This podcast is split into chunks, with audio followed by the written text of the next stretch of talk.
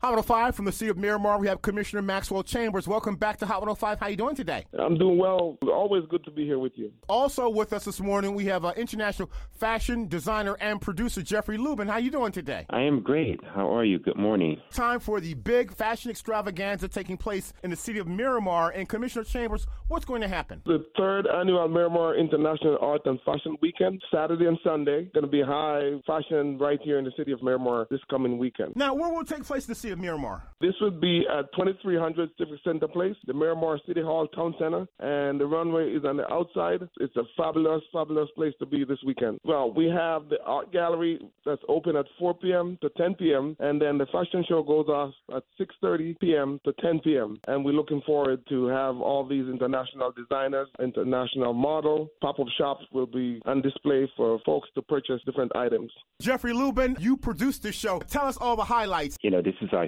third year, and every year, bigger and bigger. We have a great buzz.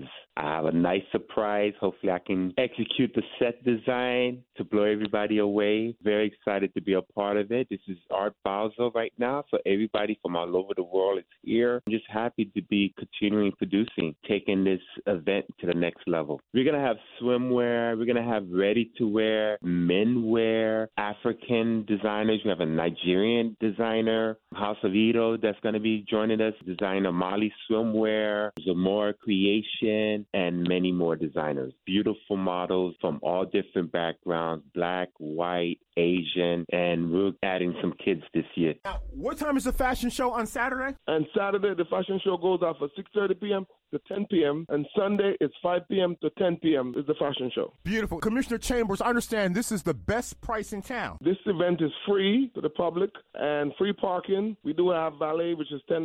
All we're asking is that you bring a new unwrapped toy or a gift card so we can give back to our community. We want to take care of folks in our community that they need this Christmas holiday. So please, if you can, bring a new unwrapped toy or a gift card. This is an indoor-outdoor event. Are you going to have vendors out there, food vendors, fashion vendors, accessories? Yes, we're going to have food vendors, accessory vendors. We do have an art gallery indoor and outdoor. So it's going to be really, really nice this weekend. I understand you're also accepting some sponsors, and they can contact Mr. Lubin at 786-553-3183, 786-553-3183. Those sponsors' names will be put on a big Jumbotron. The purpose of us executing this show is you have an option. You don't have to drive all the way down to Miami Beach and deal with the traffic. We're right here in Miramar. You're going to have a high-class fashion show and art exhibition. It's more community-based. We encourage everyone to come in to experience.